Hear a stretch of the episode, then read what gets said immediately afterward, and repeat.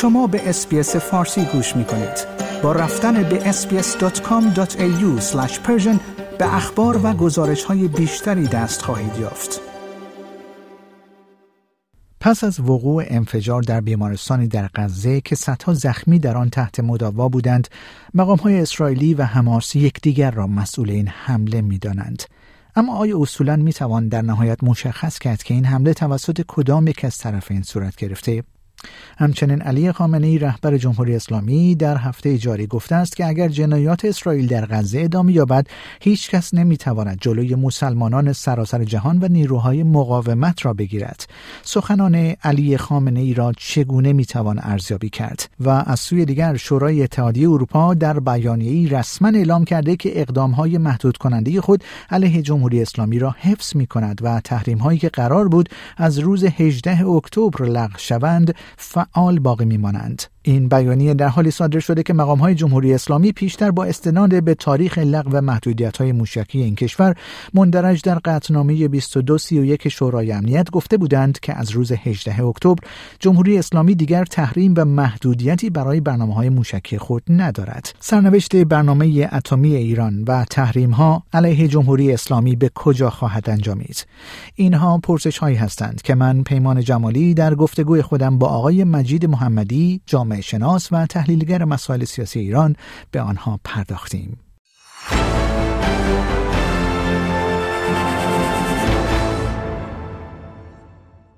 جناب آقای مجید محمدی، بسیار سپاسگزارم که دعوت برنامه فارسی رادیو اس‌بی‌اس رو برای شرکت در این گفتگو پذیرفتید. آقای محمدی، بعد از وقوع انفجار در بیمارستان در غزه که صدها زخمی در آن تحت مداوا بودند، مقام‌های اسرائیلی و حماس یکدیگر رو مسئول این حمله مینامند. ارزیابی شما از این حمله چه هست؟ آیا اصولاً میتوان در نهایت مشخص کرد که این حمله توسط کدام یک از طرفین صورت گرفته؟ پذیرش زود هنگام ادعای حماس توسط مقامات عرب و رسانه‌های جریان اصلی غرب نشان دهنده گرایش منفی اونها علیه اسرائیل هست.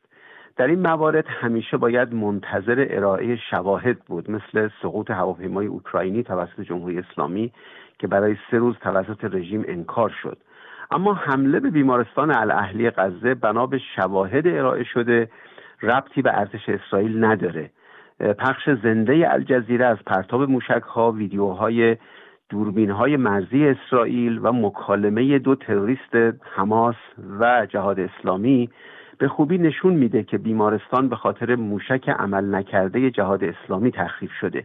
حماس هیچ دلیلی برای ادعای خودش عرضه نکرده.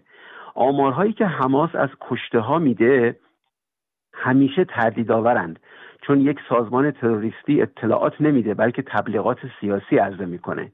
عکس‌های منتشر شده از پارکینگ بیمارستان بعد از انفجار و عدم خسارت به ساختمان اصلی گواهی بر حمله موشکی اسرائیل و کشته شدن 500 نفر نیست. حماس با اطلاعاتی که از گرایش ضد اسرائیلی در رسانه‌های جریان اصلی در غرب داره، این گونه اطلاعات رو در جنگ روانی علیه اسرائیل به کار میگیره و رسانه‌ها بدون راستی آزمایی به سرعت به بلنگوی حماس تبدیل میشن. رئیس جمهور امریکا که از نظر حزبی به جریان چپ تعلق داره و کمیته اطلاعات سنا که اکثریتش در دست دموکرات هاست، به صراحت اعلام داشتن که بنا به اطلاعاتی که دارن حمله به بیمارستان کار اسرائیل نبوده. علی خامنه‌ای رهبر جمهوری اسلامی روز سه‌شنبه گفت که اگر جنایات اسرائیل در غزه ادامه پیدا کند، هیچ کس نمیتواند جلوی مسلمانان سراسر جهان و نیروهای مقاومت رو بگیرد. اظهارات رهبر جمهوری اسلامی رو شما چگونه ارزیابی می‌فرمایید؟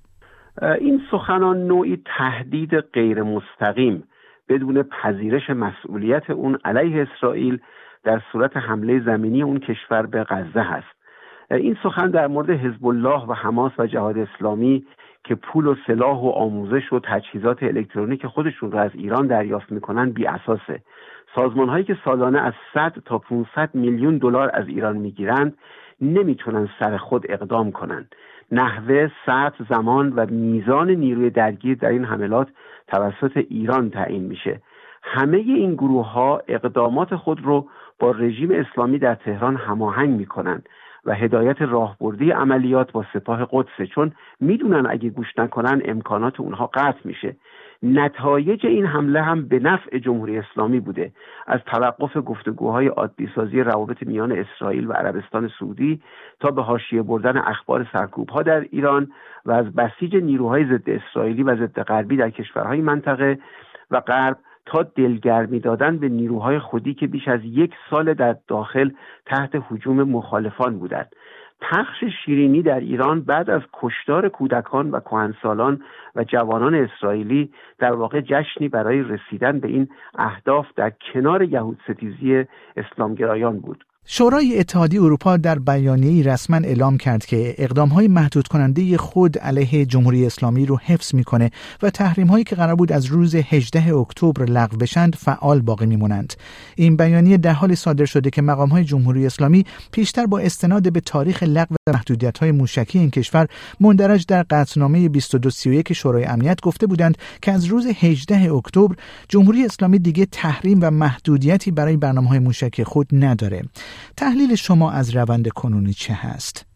حتی با پایان تحریم‌های شورای امنیت سازمان ملل، کشورها به صورت انفرادی و جمعی میتونن تحریم‌های را علیه رژیم اسلامی اعمال کنن، چون شورای امنیت نمیتونه کشورها را از تحریم دیگر کشورها منع کنه.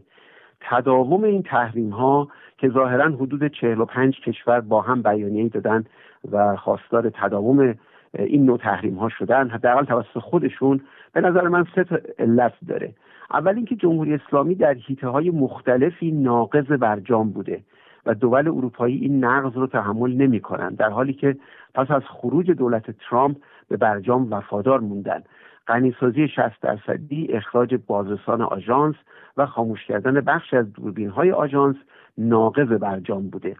دلیل دوم، ارسال موشک به روسیه در جنگ علیه اوکراین و آتش افروزی در خاورمیانه، به ویژه حمایت از حماس در حمله تروریستی علیه غیرنظامیان در اسرائیل هست.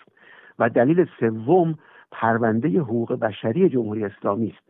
اتحادیه اروپا سپاه رو در فهرست گروه‌های تروریستی قرار نداد، اما برای اقدام علیه رژیم و تداوم تحریم‌های موجود تحت فشار پارلمان اروپا و دیگر پارلمان‌ها در کشورهای اروپایی بوده. جناب آقای مجید محمدی، بسیار سپاسگزارم که وقتتون رو به برنامه فارسی رادیو SBS دادید. خیلی ممنون.